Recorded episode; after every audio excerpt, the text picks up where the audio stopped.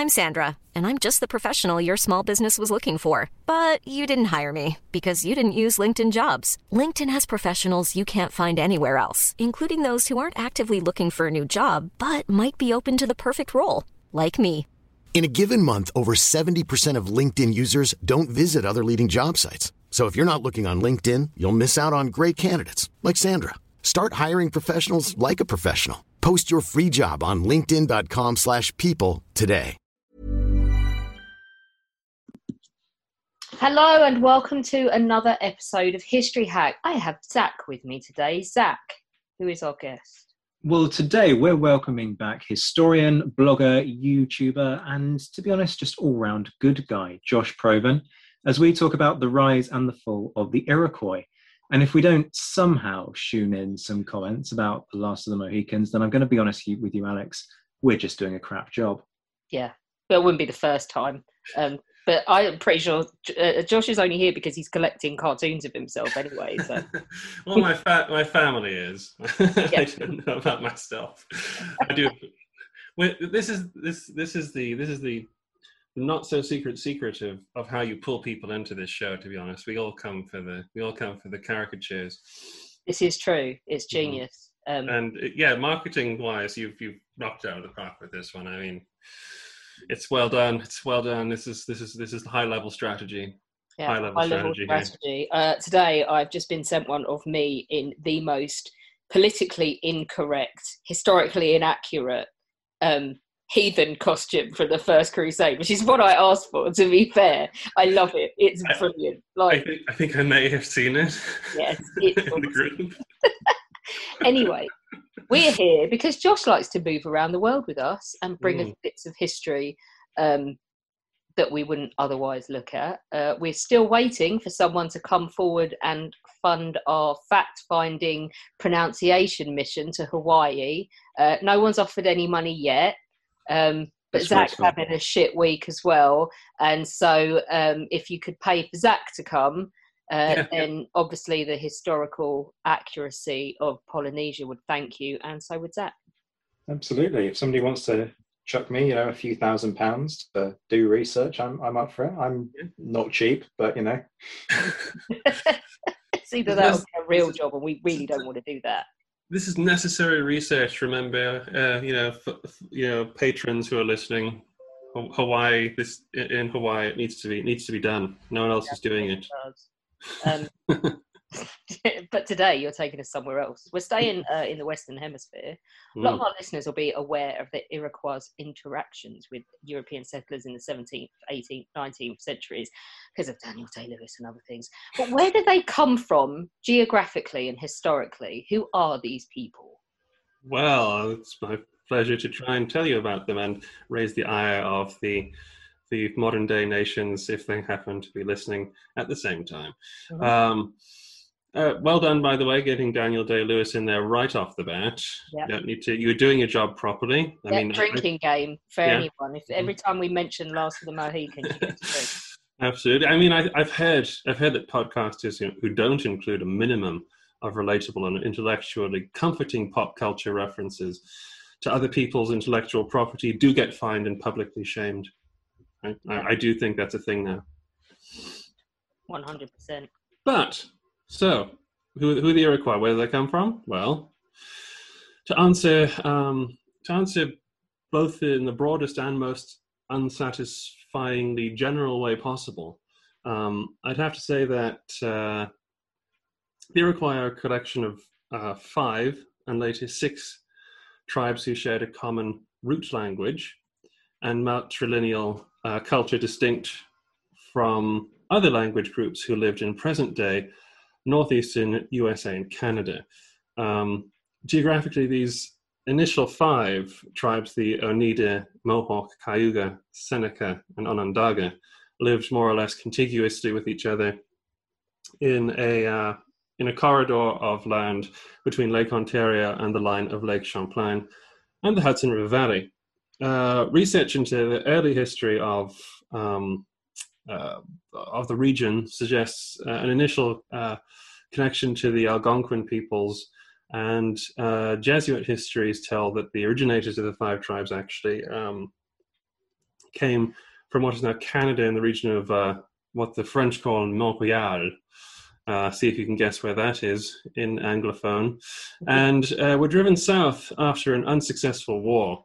The name, coincidentally, uh, with Montreal, is, is, is entirely French and derived from a foggy um, understanding of um, uh, a vague word used by uh, the Algonquins to describe them, and may even mean something like snake or something like that. Uh, but there's various various sort of explanations as to what it it's derived from. Uh, but European phonetic renderings of indigenous languages is, is really common in popular names of most American Indian tribes. The Iroquois called themselves the um, uh, you know to for themselves, they called themselves the Haudenosaunee, or the people of the Longhouse. So initially, these people, they're quite warlike, but they quite literally end up burying the hatchet. And I mean that in the literal sense. This is where the term burying the hatchet comes from. And until I was researching the questions, I didn't even know that. So talk us through the story of how these tribes kind of set aside their differences and become a union. Because it all starts, I was reading, with the Tears of Hiawatha. Well, yeah. I mean, or at least that's where I always like to start when I when I tell the story. Um, so, uh, around 1450, though some say it happened as early as the 1100s, the Iroquois nations that had settled along the southern shores of the Great Lakes were uh, locked in a, a self perpetuating cycle of raid and counter raid and low level warfare. A common byproduct of the rivalry amongst the tribes of the area was the concept of a mourning war, where loved ones killed or captured in battle uh, could be could be avenged, um, replaced even by a captive or corpse of of an enemy nation.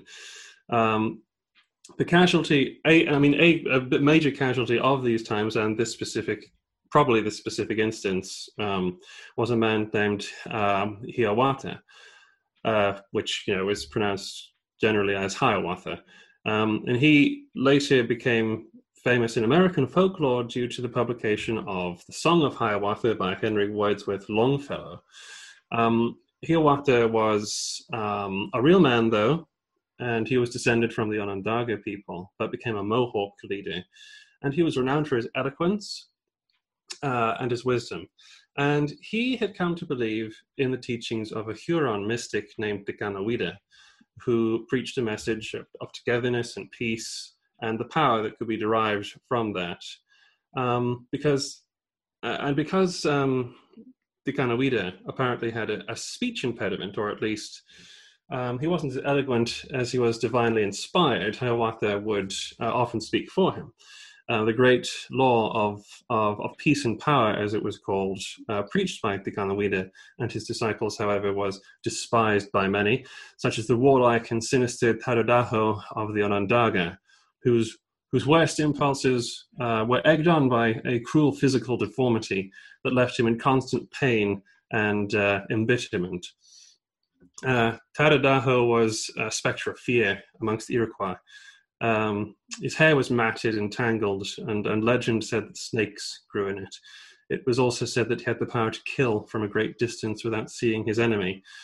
Amongst all the tribes, he was the most powerful and feared. And although um, the Mohawk, Seneca, Oneida, and Cayuga were willing to accept the great law, Tadodaho refused. And his refusal was costly to Hiawatha in unimaginable ways. Um, uh, three times a grand council was attempted, and each time Tadodaho quashed it.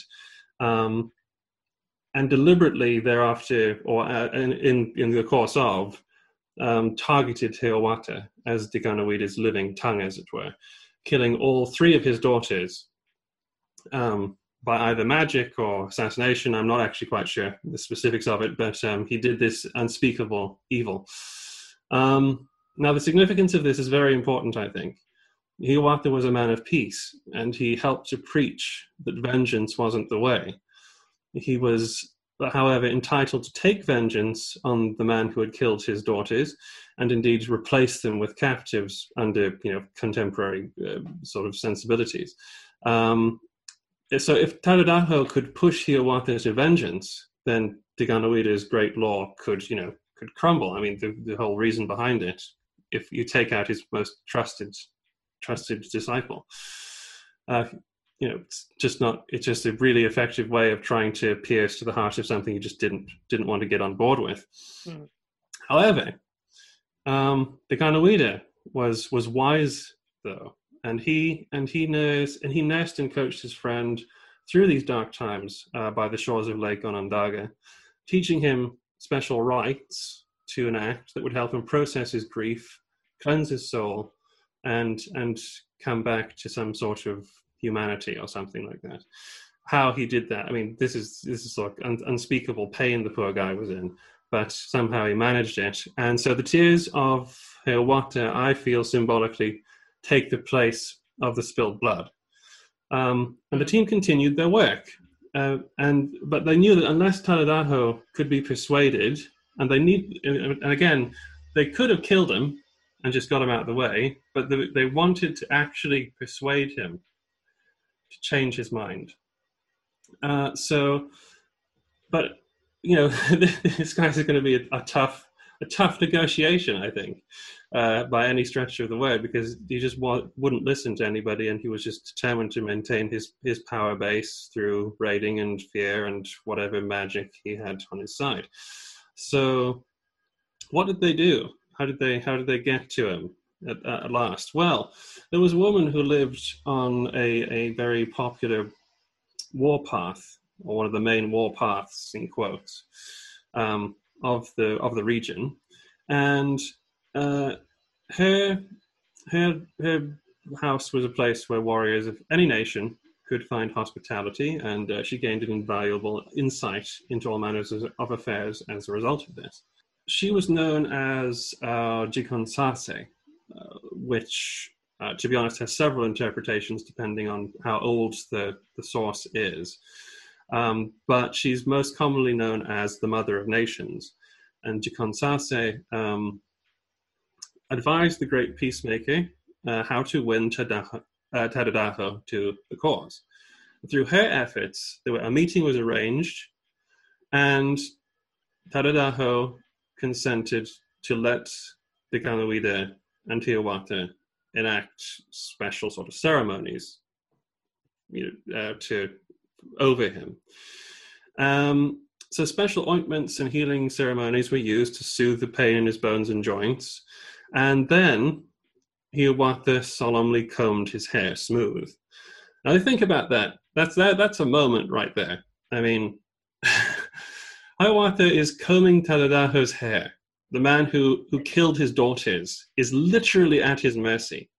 Can you imagine how much he must have wanted to strangle him?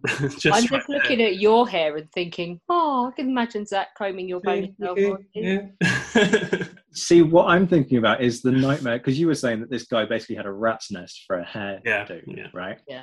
so how long must have that have taken? So not only have you got to resist the impulse to throttle the guy, it's going to take all day. and I'm just wondering, does he kind of, when he gets to a really knotty bit, does he just give it a really good yank?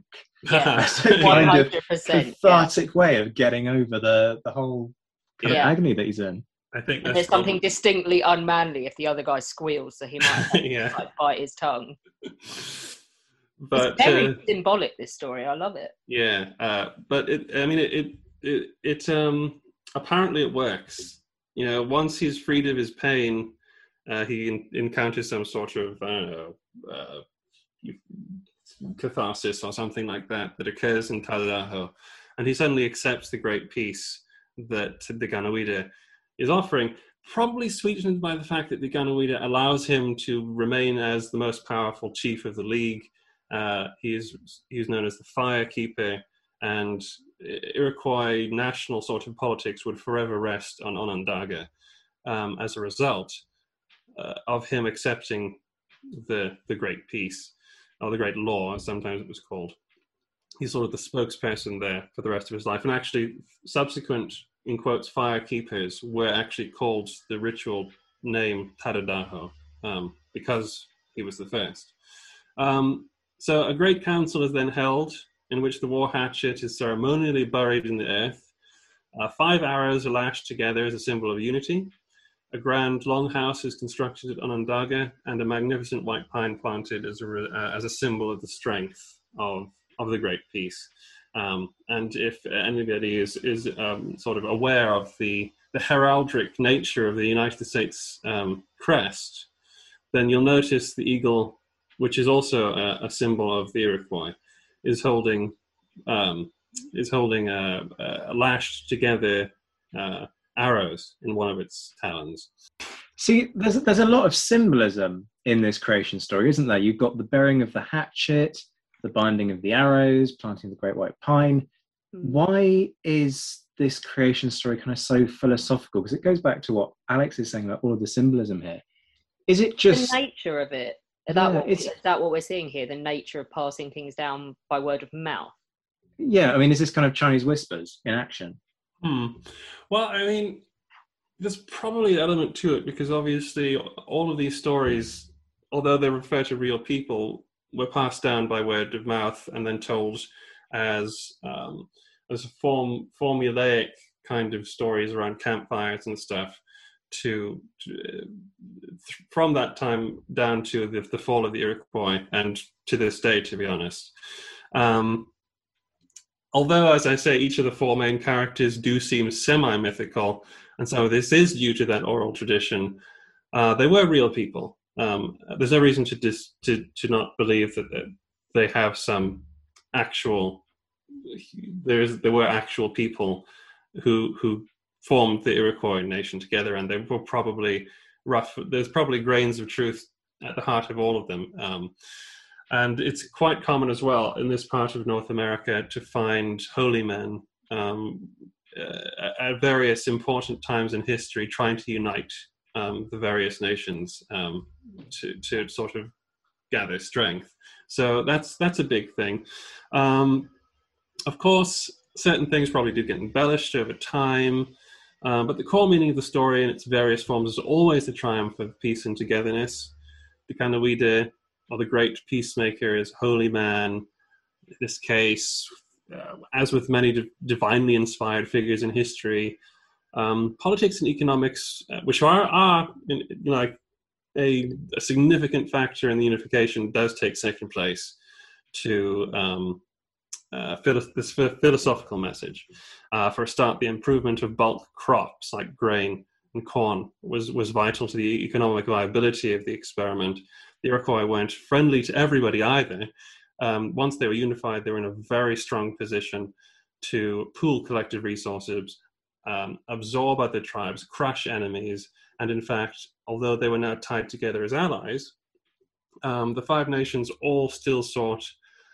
Uh, they all sort of still did their own thing to an extent. Um, it's just they didn't fight each other anymore, and they acted as a unit to support the other in, in external matters if it was a serious deal. Um, but even even in that, um, Onondaga didn't dictate to all because in 1749 there's a great quote by a British observer who said that, and quote, such was their abs- absolute notions of liberty that they would allow no kind of superiority one over the other and banish all servitude from their ter- territories unquote. Um, so the ritualistic nature of the story became embedded in the culture and, and ceremony of the league, basically. How do they communicate this? Is it literally just, you know, fireside chats over the course of time? Is it kind of encapsulated in song? Do they have kind of ritual days and, and ceremonies? How's it done? I'm unsure as to if there are if there were historically specific days on which um, the sort of like a founding day of the Iroquois. Um, I don't know whether that was a thing, but for certain, um, uh, the like uh, Hiawatha, Jikonsase, and the Diganawida would be celebrated in songs and dances and remembered on significant uh, sort of religious festivals and things like that. I'm absolutely sure. Uh, and also, again, uh, just told around the the fire firesides in the longhouses as the story of the Iroquois. How does the peace that follows impact on the everyday lives of the Iroquois people? Uh, okay. Uh, always, always, always, always easy questions.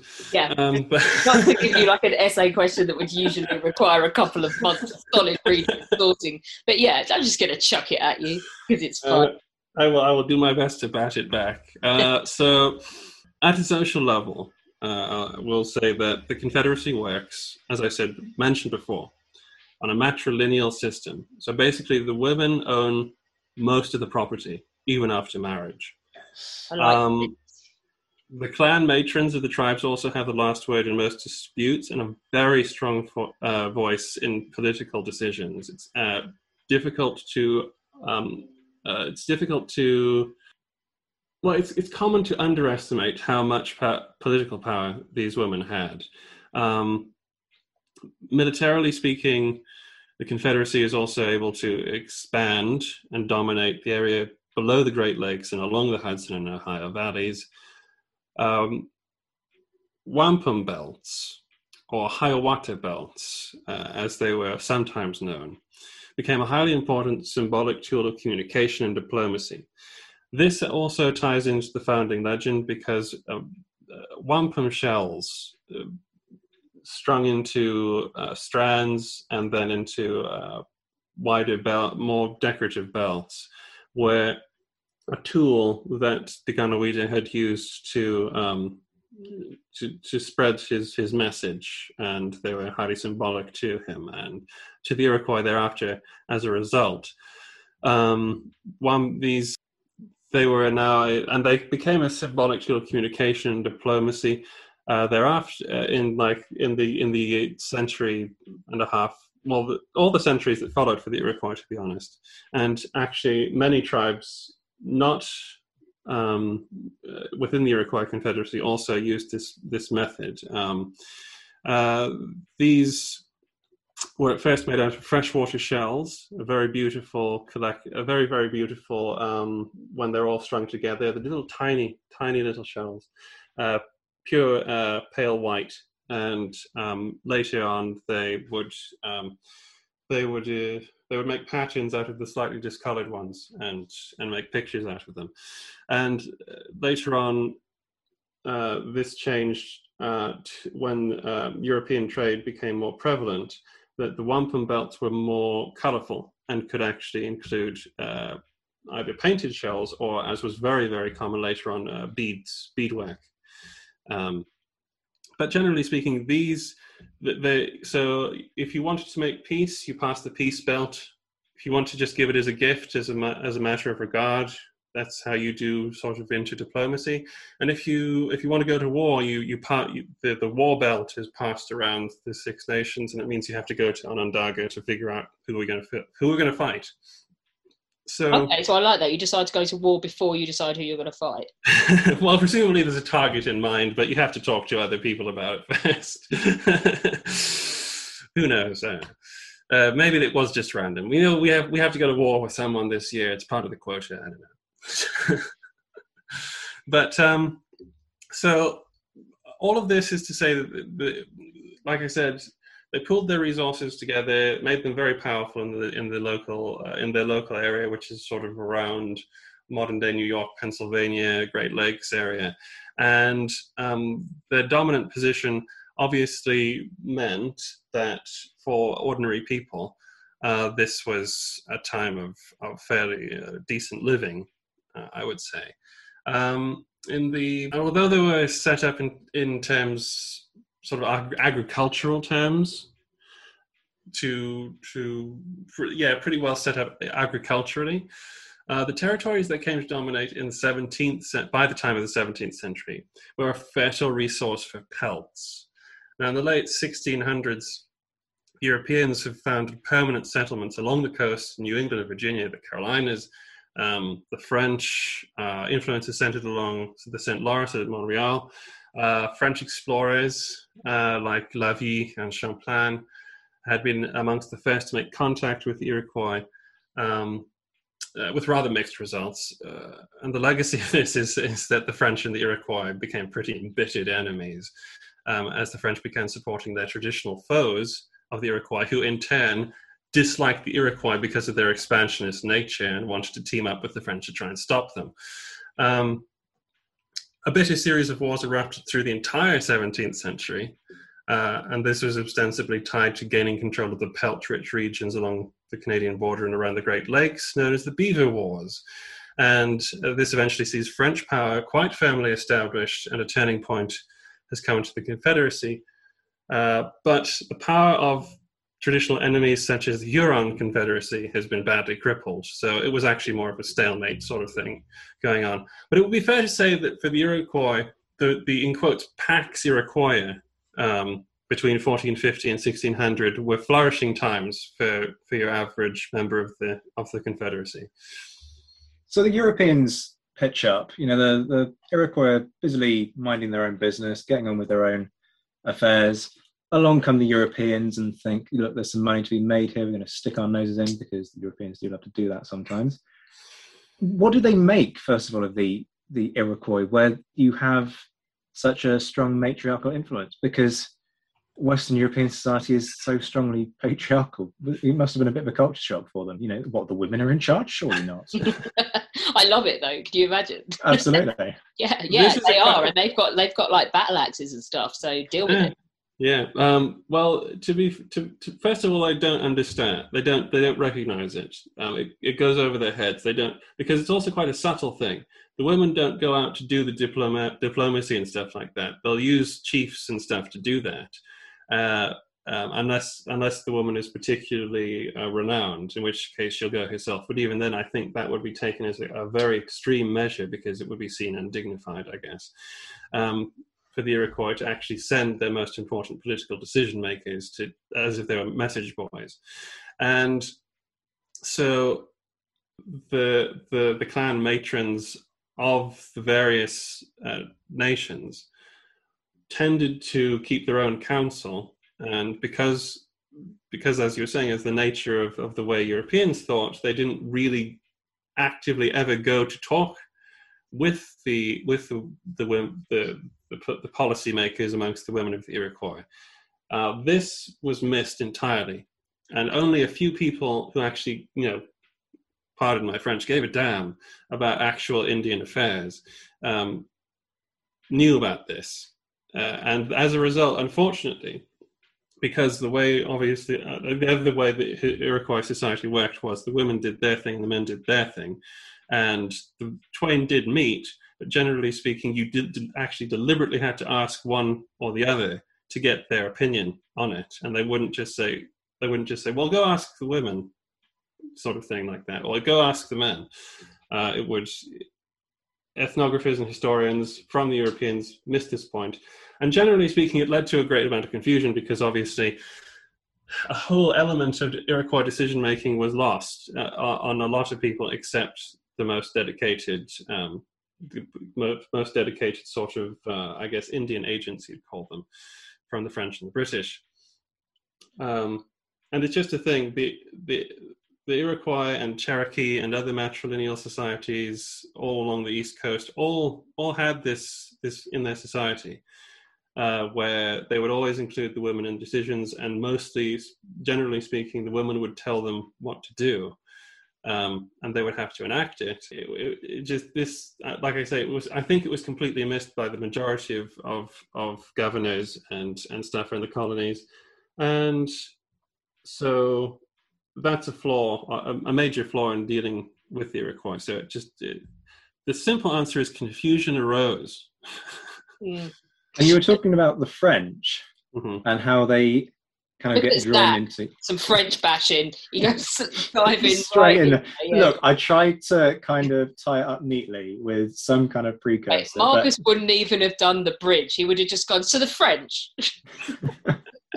I'm trying to make a semblance of being nice. Go on, let, let, go on. I'll let you do it. Let style it out. I want to see where this is going. We're going to edit it out anyway. Let's be honest. I'm really not now because this is funny. Go on. So the French I'm reluctant to say they get suckered into fighting against the Iroquois.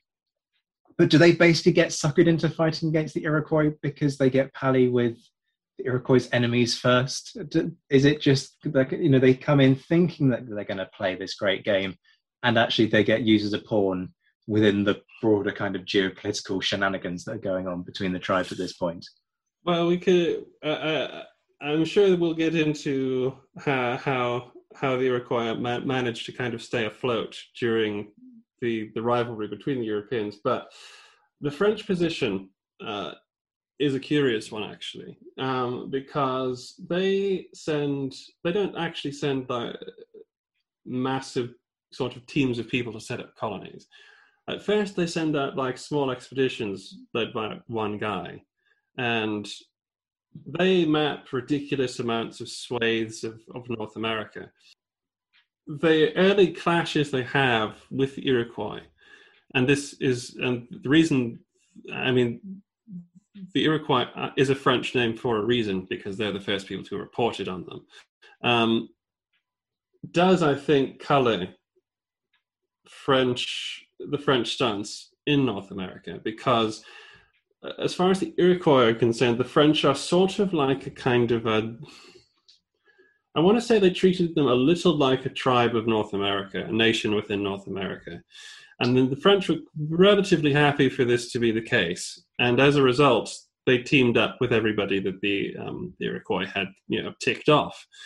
Um, and at first, as in there's actually a lot of cases with European interference in North America, it can be argued that it's not necessarily the Europeans taking advantage of, of the Native American sort of situation to destroy their enemies. It's actually a bit of both, where you have confe- smaller confederacies who are being bullied by the Iroquois, basically saying, um, let's team up and, and, and show these guys where to go. Unfortunately, that drives the Iroquois into the arms of the Dutch and the English, and already you're getting kind of who sides are being drawn for future conflicts. So, in terms of we talked about economical and political and how they impact but there's a there's a physical impact isn't there? So they're bringing diseases that native americans haven't got any immunity to and sicknesses um, and also we bring them alcohol as well and it royally screws with them. How accurate is that assumption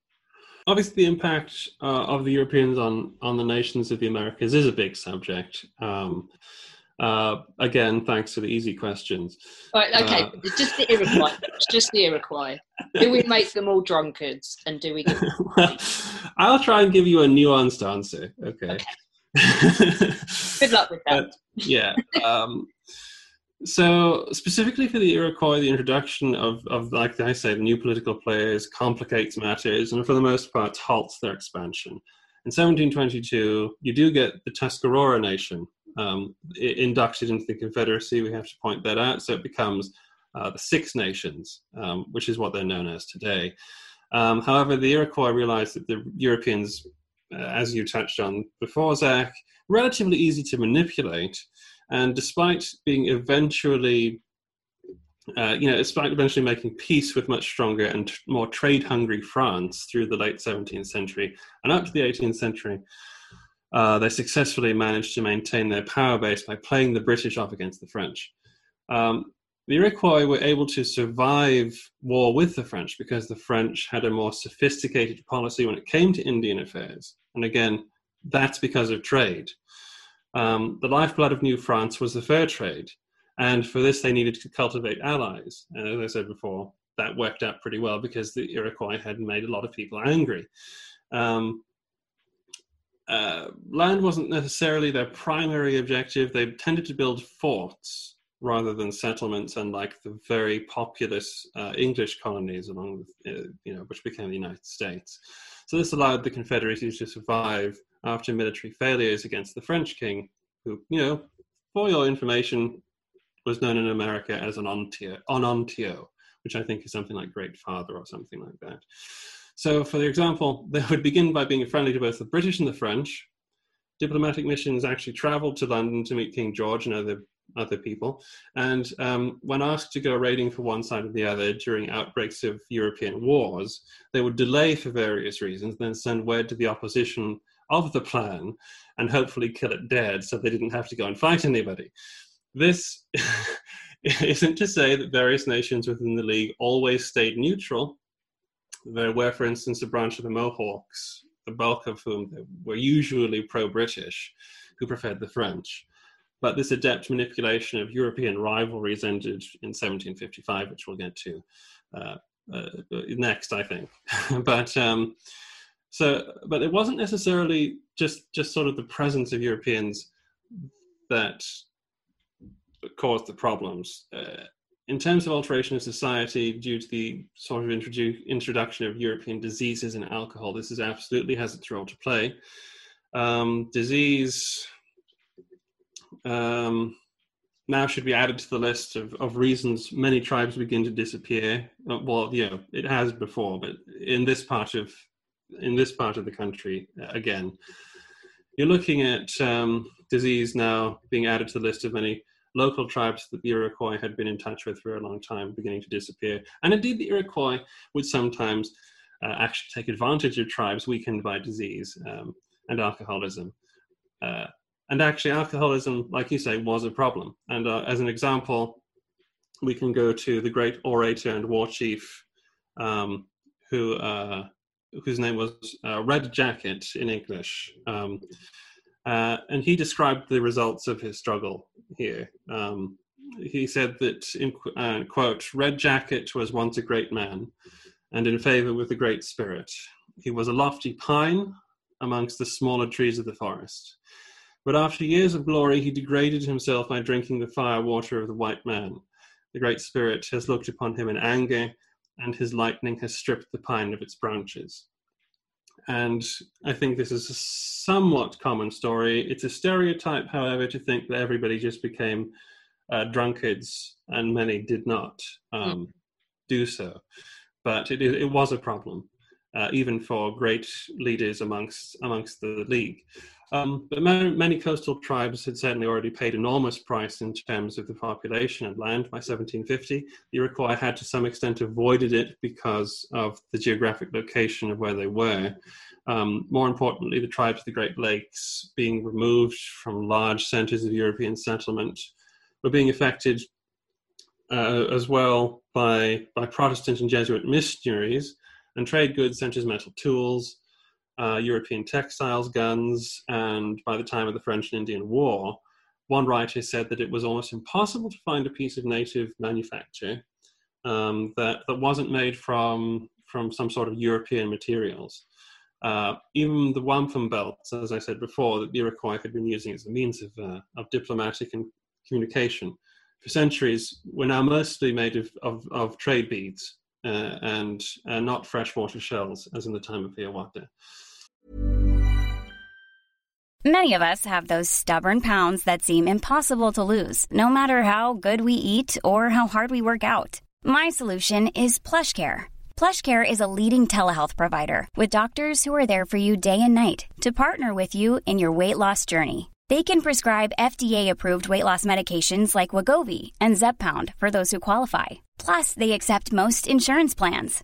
To get started, visit plushcare.com slash weight loss. That's plushcare.com slash weight loss. Quality sleep is essential. That's why the Sleep Number smart bed is designed for your ever-evolving sleep needs. Need a bed that's firmer or softer on either side? Helps you sleep at a comfortable temperature? Sleep Number smart beds let you individualize your comfort so you sleep better together. JD Power ranks Sleep Number number 1 in customer satisfaction with mattresses purchased in-store. And now save 40% on the Sleep Number limited edition smart bed for a limited time. For JD Power 2023 award information, visit jdpower.com/awards. Only at Sleep Number stores or sleepnumber.com. So we do to some extent bring them booze. Yeah. If they're not drinking booze, what are they drinking? Because the whole point about why booze really takes off in Western European society, if I've got this right, is because they can't trust the water quality. Mm. So, how are they getting around that? I mean, problem? I would love to answer that question for you, Zach, but to be honest with you, I don't actually know. I don't think they've got a problem with the water um, no, I don't think. I don't think it's not like in London. Yeah, the water was so disgusting. Yeah. That you drank beer, but I don't think the Iroquois have got that problem. I would tend to agree. Uh, I'm, I'm, I think that there, were, there was brewed from what the water sources that they had, different, uh, possibly a different kind of drink. Yeah. uh, and possibly connected with corn. I'm not quite sure precisely. I have a hazy memory of something like this, but I would I would not want to give listeners some sort of idea. We I basically know. be better off sitting here discussing how to make time travel happen because no Yeah. one wants to answer that question. Brilliant question as it is. yeah, he's like, brilliant question as it is. It's not on the list, arsehole. So get back to the list. Right, okay. Uh, Zach, I'll let you do the next question because it's about the French. So the Iroquois, as you've said, are able to play the British and the French off against each other until 1754. When we get the French and Indian Wars, which is, for folks who don't know, part of this, the wider Seven Years' War. And then, as everybody knows, Daniel Day Lewis comes along, stars in Last of the Mohicans, except that it's not like that at all. So, what's the historical reality of what happens during the conflict? Right. And Well, please uh, don't crush my hope that that bit was real where they ripped his heart out of his body and ate it. Because that oh, oh, that was a thing. Uh, Yeah. Sure, that was a thing. I mean, what I didn't mention before, actually, what what was kind of what I what I should mention is that back in the old days when the Great Peace was introdu- introduced, cannibalism was a thing, Hmm. and Deganawida was one of the people who said, actually, that's not a really cool thing to do.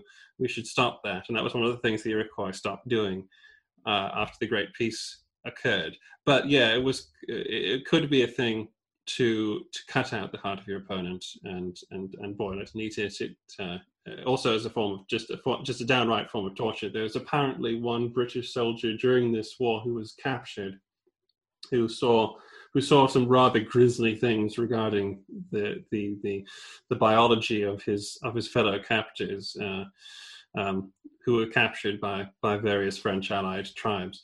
But anyway, at first, the Iroquois attempted to uh, establish, well, as you may have gathered from what I said before, the playing off again of, of, the, of the Europeans depended basically on them trying to maintain some sort of neutrality. And so at first, the Iroquois attempted to continue this policy of general neutrality with the usual soft prevarication and gentle encouragement, which had worked before. This time, however, the war was bigger. And the Americas were actually a major theater um, of the conflict. And the position of the Iroquois was made difficult because of the strategic position and because increasing amounts of European influence had altered this, their ability to remain aloof from the conflict. The key factor in um, uh, in their ability to stay out of it uh, were the Mohawks. Um, their inability to stay out of it, I should say, was the Mohawks. The eastern, most eastern branch of the Confederacy, who were split in sympathy between the branches of uh, Canajoharie, uh, who liked the British, and Kanawha, uh, who were committed to the French. Um, the British Indian agent William Johnson, who is one of these guys who cared and was actually embedded with the tribe, learned how they did things, and was a good friend to them, actually. Um, uh, as well as unfortunately having to do the will of the king, which means like dragging them into a war. But uh, uh, he, were being deeply embedded with the Canajoharie Mohawks, the closest of Britain's Mohawk allies, um, he he even had a he had a mistress, an effective wife, as who was a well liked Christian Mohawk woman named Molly Brant, um, and. Uh, when it came to European wars, uh, like I say, he's he's going to be the guy who's going to be talking to them and trying to convince them to to come and fight with their ally King George. Um, but the and the Iroquois never actively stopped individual warriors from going and fighting if they wanted to um, and this time was no different. And, um, in 1755, a pro-British um, chief, uh, and I'm saying chief uh, using the word chief here, but that's kind of anachronistic because the in Iroquois sort of in Iroquois uh, uh, language and amongst the eastern tribes along the Ohio Valley down to Tennessee and stuff, they're referred to as, and I'm not quite sure how to pronounce this, but it's either Sachem or Sachem. Mhm. Um, uh, but the, that's the proper terminology for it.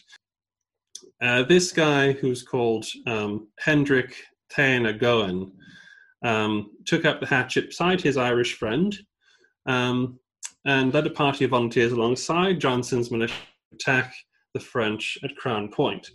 A brutal battle uh, took place on the shores of Lake George in which the French were defeated, but Hendrick was killed. Now, importantly, here, something to remember as we go on uh, Mohawks fought on but when the Kanaho, uh, Kanahawaga, uh, it's gone out of my head, ah, Kanawaha warriors refused to, uh, found out they, the other Mohawks were with the British. They refused to fight. And this is seen as, as one of the reasons why the French lost the battle. But um, at this, at this, also at this fight, interestingly enough, is a guy we'll hear of later, was Molly Brant's 13-year-old son, uh, uh, uh, Thayendanegea, uh, known as Joseph. Uh, this event, the Battle of Lake George, helped bring the Mohawks into the fight with the British, and eventually the Confederacy would kind of be sort of pulled into the conflict by the Mohawks um, and fought alongside them. So when, when, for instance, when when the French fought at Niagara came under siege in 1759, 900 Iroquois were present, uh, Joseph amongst them. Um, and it also should be noted here that warfare along the Ohio, St. Lawrence, and Hudson valleys was next to impossible without large concentrations of, of Indian allies. Uh, when the Marquis de Montcalm attacked Fort William Henry in 1757, he had over 2,000 warriors from France's network of Indian allies.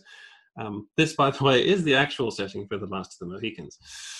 Um, it should further be noticed that, um, with the exception of the Mohawks, most tribes favored, like I said, the the trade hungry French rather than the land hungry British. Mm. The, but when the French were defeated, it sort of looked as if the Iroquois had made the right call. You know, the allies, their allies, the British, were now dominant across the north, but at the same time, uh, the peace between Britain and France did ignore the interests of the Iroquois, with the British content to keep Indian affairs out of inter- international diplomacy, thinking that such matters would be covered, as it always had been, at a colonial level.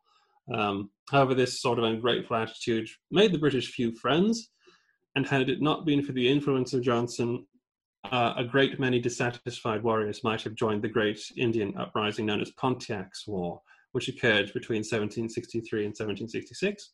Um, as it was, the pro French tribes and factions within the Iroquois, certainly amongst the Seneca, did join in that that very um, that that war, which was a very very scary time for the British in North America, because actually for for a moment it looked as if they were going to lose an awful lot of territory.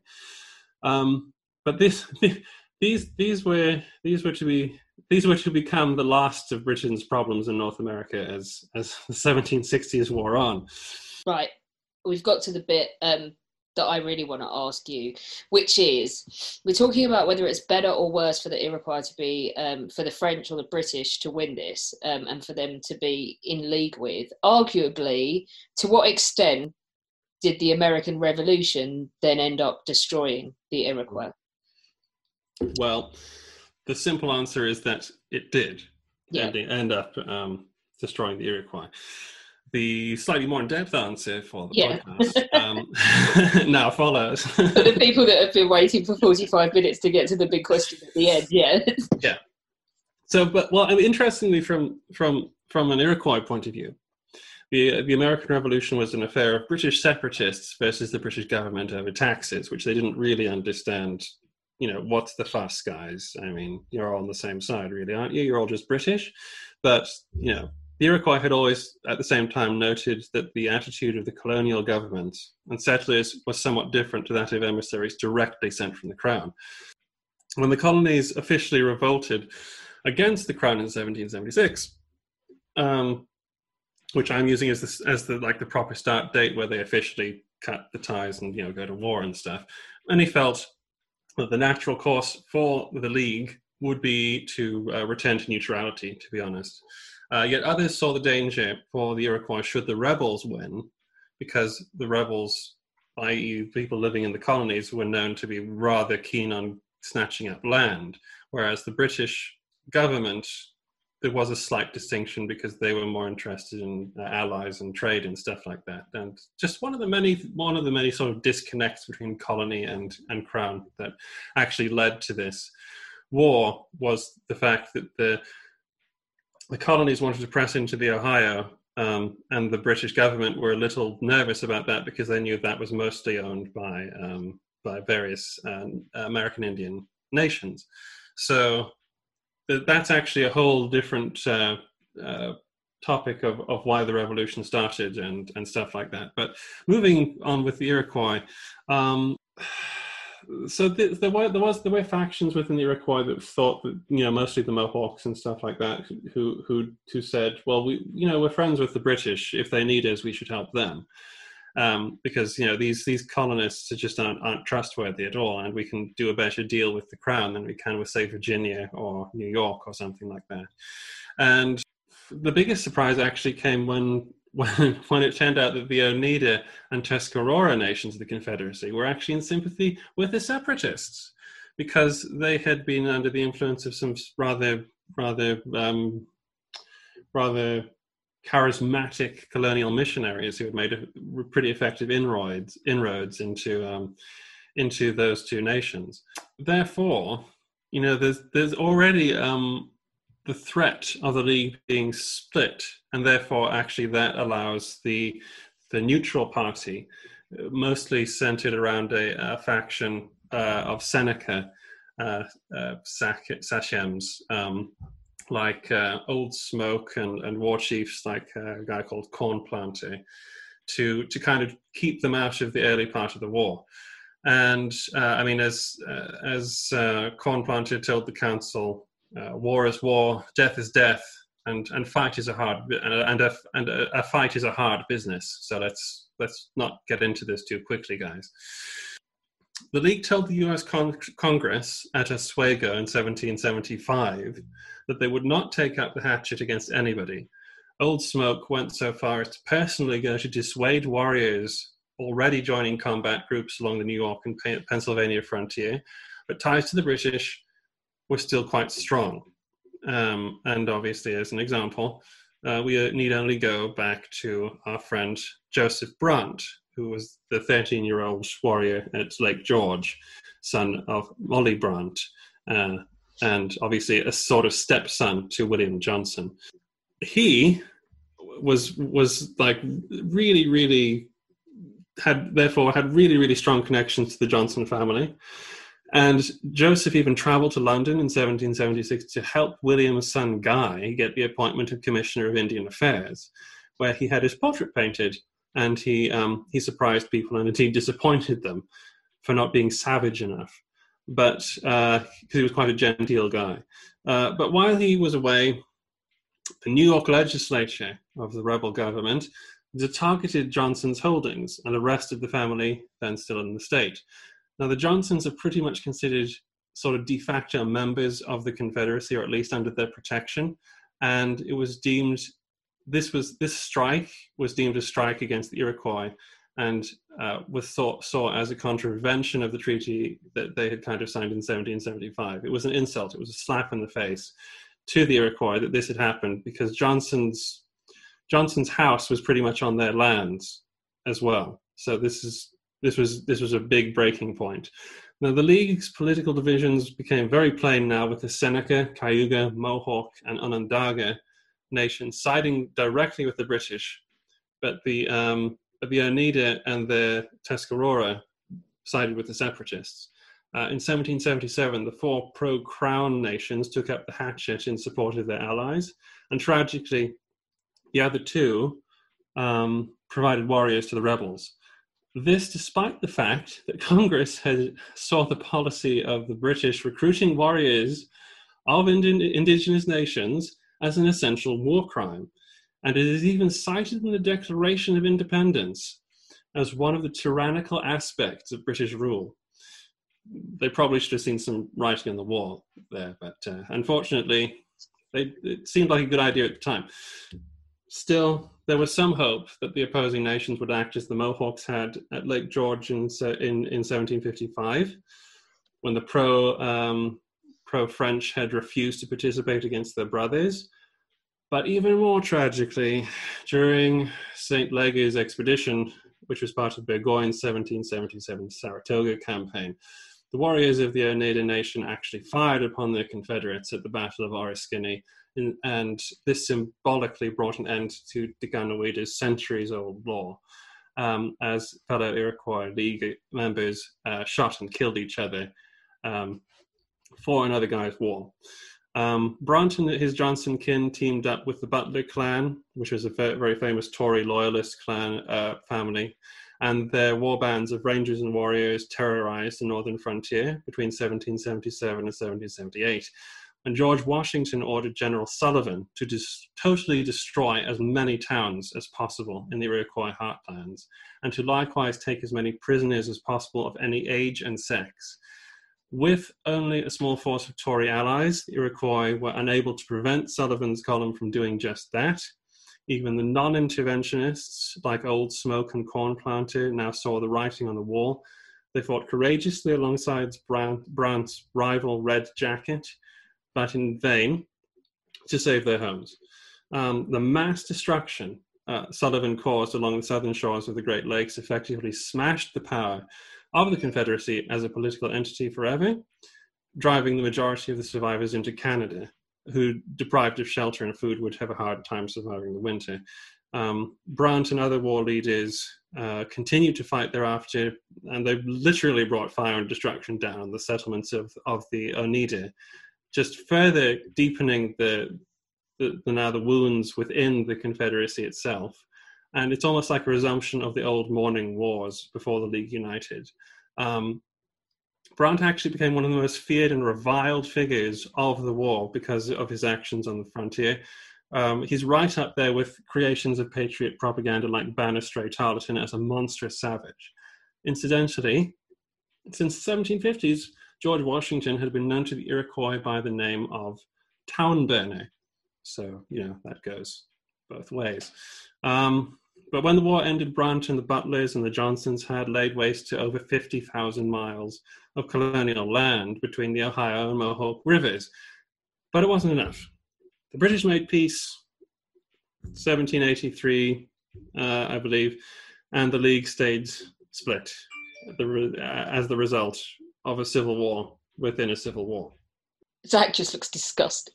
yeah, if there's people know by now, if they've listened to enough of sharpshooters, if there's one thing that I can't despise enough, it's hypocrisy.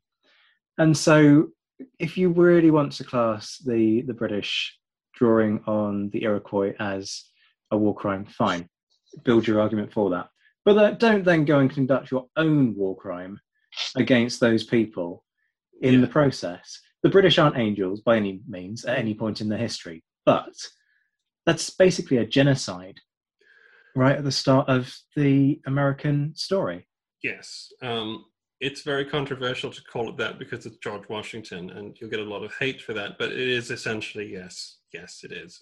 Although we did so, the worst president, and someone did wash Beth did Washington for a laugh, and actually did not draw as much ire from the Americans in the room as you thought she might, because they acknowledged that he had some dickish qualities.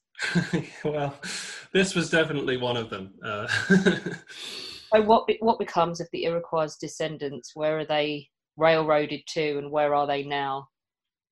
Uh, the schism uh, in the Iroquois would last a long time.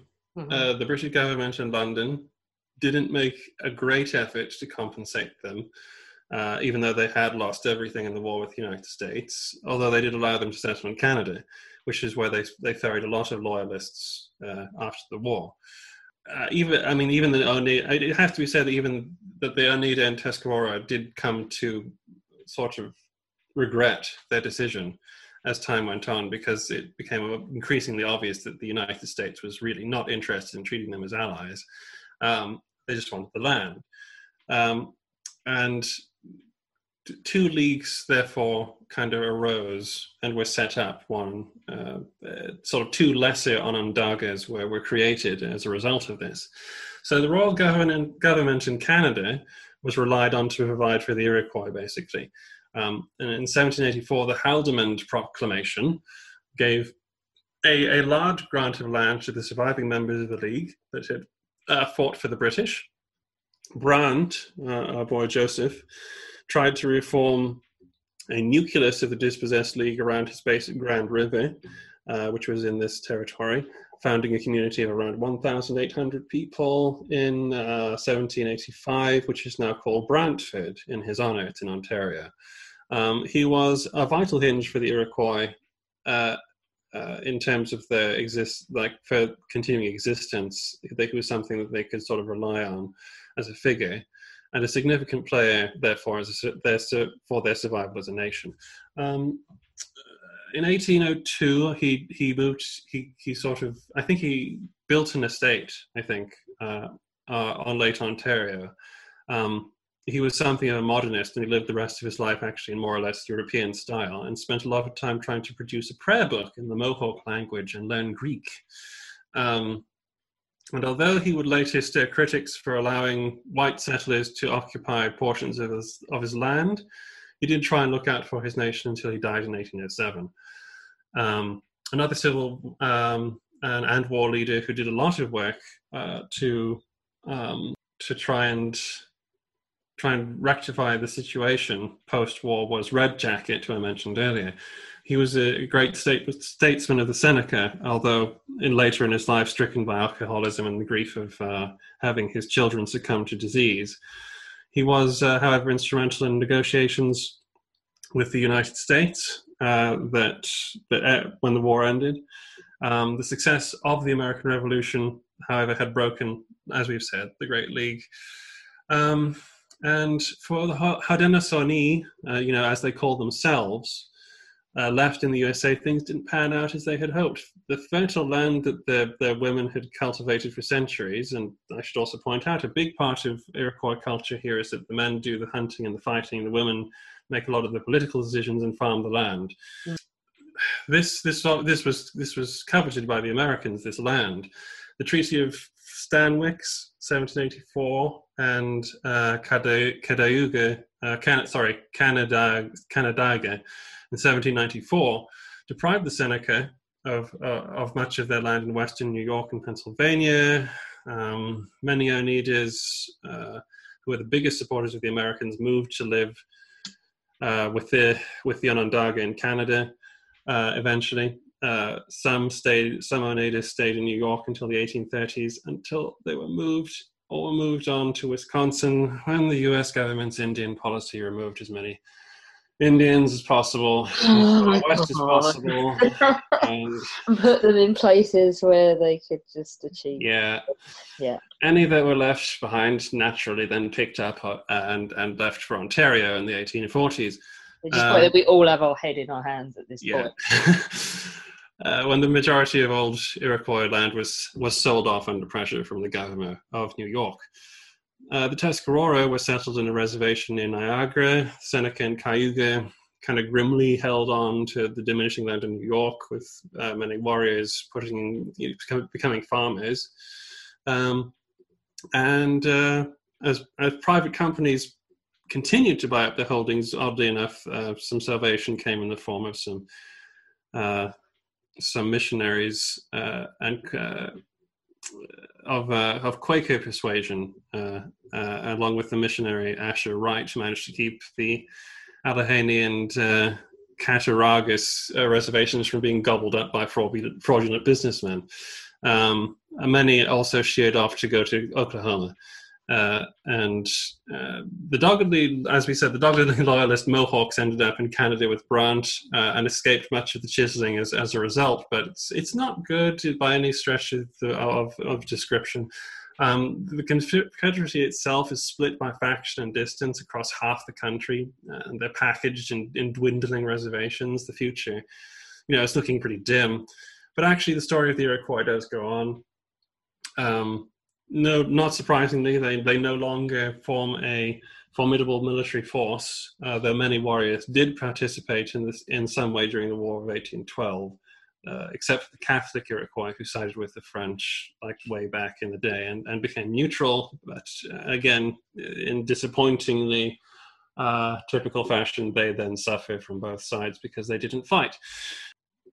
The Haudenosaunee, uh, the Iroquois, were dissuaded from um, joining the uh, fellow nations in struggles against the US in the 1780, 1790s. Um, uh, but uh, the league basically remained split between Canada and America, uh, with the branches spread various places due to the ongoing appropriation of indigenous land by the United States in the 19th century. The survival of the tribe to this day is a remarkable story in itself of like resilience, um, but it still has various centers uh, in in the United States and Canada. Um, interestingly enough, uh, I'll give you two examples of, of some things that happened afterwards, which are quite interesting. Um, uh, so when when Khartoum came under siege uh, by the Mahdi's forces uh, in the 1880s, I believe it was, um, the the Gordon Relief Column needed experienced boatmen to get them down the Nile, and they turned to um, the Canadians, and uh, a hundred or so Iroquois boatmen therefore sailed to Egypt to help help ah. help convey the British Army to Khartoum. With my man. That's the one. oh, and and also uh, there is also the there's also the great figure of uh, of a very notable guy who uh, who came to prominence in the 1860s, and his name was Eli Parker of the Seneca, who was Ulysses S. Grant's military secretary during the Civil War. It was Parker who wrote out the terms of Robert E. Lee's surrender at Appomattox in April 1865, ending the effectively ending the U.S. Civil War. And he became Commissioner of Indian Affairs in 1869. On the day of, the, of Lee's surrender, um, the Confederate general was somewhat perturbed by the dark skinned man in the blue coat, but relaxed somewhat when he discovered that Parker was a Native American Parker later told the story to anybody who would hear it a little like this, which were, um, quote, Lee extended his hand and said, I am glad to see one real American here. I shook his hand and said, We are all Americans. Because you see, through it all, the heart of the story of the Iroquois is, is one rooted in unity. Josh, well done. I love that you always bring a really challenging subject with uh, impossible pronunciation and just do it anyway, rather than going for the easy. Yeah, let me. I'll just do some Tudor stuff. Let's do. I love, I love your uh, complete determination to be as awkward as possible because History benefits every time. Thank you so much. Oh, always a pleasure. Absolutely, always a pleasure to come back and talk about these things. You'll probably never hear me talking about Tudors, but oh, screw the Tudors. making hand gestures. There's we have enough Tudors. We have enough people talking about the Tudors. No, as always, it's great to learn about different people and different areas and different ethnicities and races with you. Thank you so much. Absolute pleasure, as I said. Uh, I will be. I'm sure I'll be back with uh, other random stuff.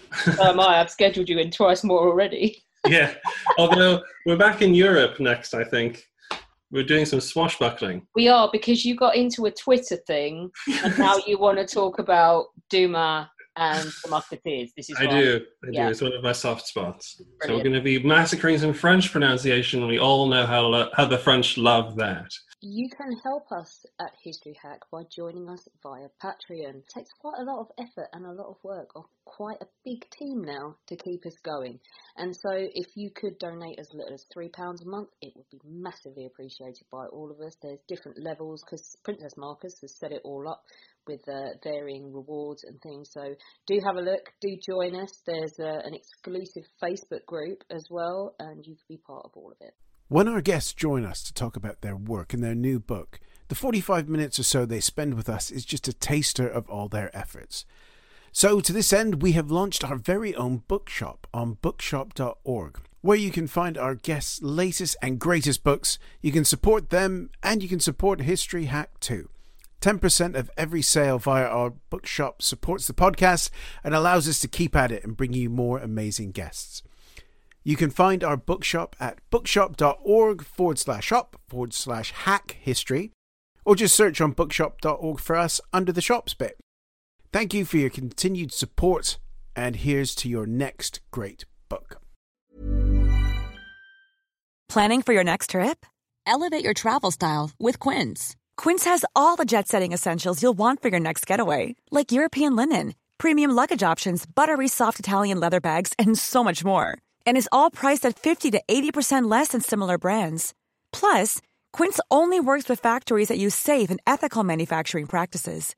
Pack your bags with high-quality essentials you'll be wearing for vacations to come with Quince. Go to quince.com slash pack for free shipping and 365-day returns.